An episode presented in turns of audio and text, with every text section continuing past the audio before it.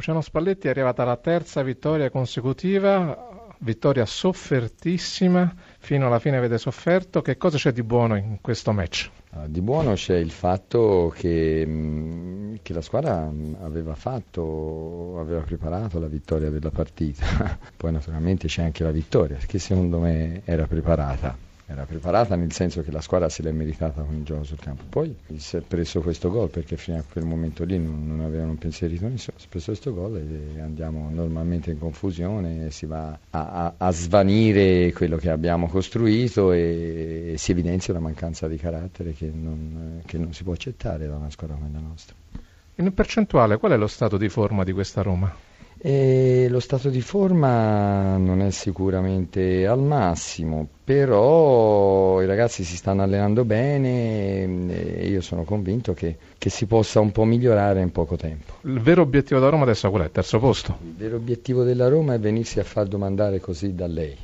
Se lei ci domanda così, questo è il nostro obiettivo, è segno che siamo lì in cima. Un'ultima domanda eh, riguardo la sfida Juventus-Napoli, come la vede? E lì è difficile, sono due squadre fortissime, sarà, sarà, avvicendamento fino alla fine, sarà guerra fino alla fine della partita, perché, fino alla fine del campionato, perché tutte le partite loro mettono dentro qualità, gioco, forza fisica, sono veramente le leader del campionato.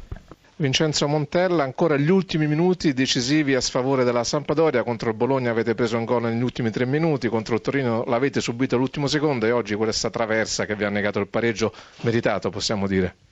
Sì, il fato non ci assiste, no? Insomma, la fortuna eh, si gira dall'altra parte, però la squadra deve essere ottimista e io vedo che la squadra sta crescendo anche come equilibrio, sta crescendo come trame di gioco, sta crescendo come convinzione.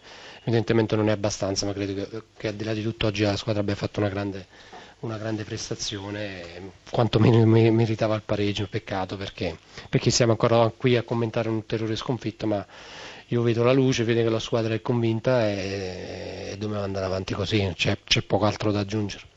Montella vi sente se avete qualche domanda? Sì, buonasera Montella. Io buonasera. Ho, ho, ammirato il secondo tempo della Samp, non so se c'è stato un calo della Roma oppure la, la, Samp è riuscita ad avere più autostima, però io mi spiego perché non dal primo minuto avete aspettato un'ora, al di là delle entrate di Cassano. Eh?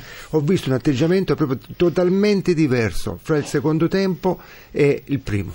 Sì, eh, a me piacerebbe giocare anche, anche, anche, contro la Roma che è terzo o quarto in classifica, che, che, che c'è una squadra costruita per, la, per, lo scudetto a venire e dettare per 95 minuti eh, gioco nella, nella, metà campo avversaria. Purtroppo ci sono anche gli avversari, il livello degli avversari.